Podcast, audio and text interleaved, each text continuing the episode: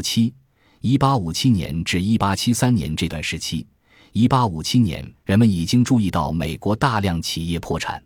一八五七年危机之后的萧条，在一八五九年时表现得最为严重。那一年出现了一个很明显的复苏，但复苏只是针对一直欠收的农作物而言。一八六零年情况才真正出现明显的改善。伴随着一八六一年美国南北战争的爆发，特殊情况开始出现，这阻碍了美国企业趋同于海外企业的运动，给随后的时期留下了显著的特征。战争引发了对产品的巨大需求，为了满足如此巨大的需求，以及大量男性被征召入伍，人们一下都有了工作，这便阻止了萧条发生的可能性。大量发行纸币很快就使得美元贬值。这使得偿付债务更为容易，阻止了大量企业破产。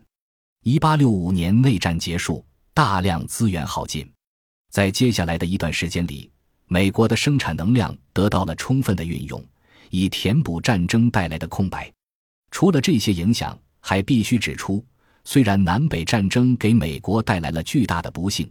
但是内战促使了美国伟大且直接的觉醒复苏，至少在北方是这样的。美国作为一个新的国家重新诞生，受益于严格的关税保护政策，美国的制造业受到国内巨大需求的强力刺激，农业生产迅猛增长。即便从战场上回来的一百多万人再重新加入到生产行业里，也没有一点问题。所有的人都能找到工作，